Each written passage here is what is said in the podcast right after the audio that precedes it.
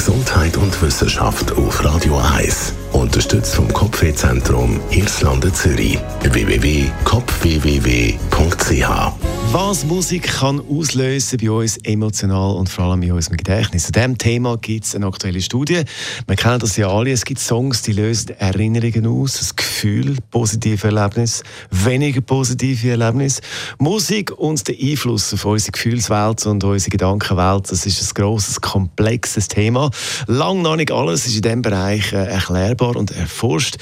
Äh, bis jetzt unbekannte Verbindung von Emotionen, Erinnerungsprozessen und Musik haben Psychologinnen und Psychologen von der University of California in Los Angeles entdeckt.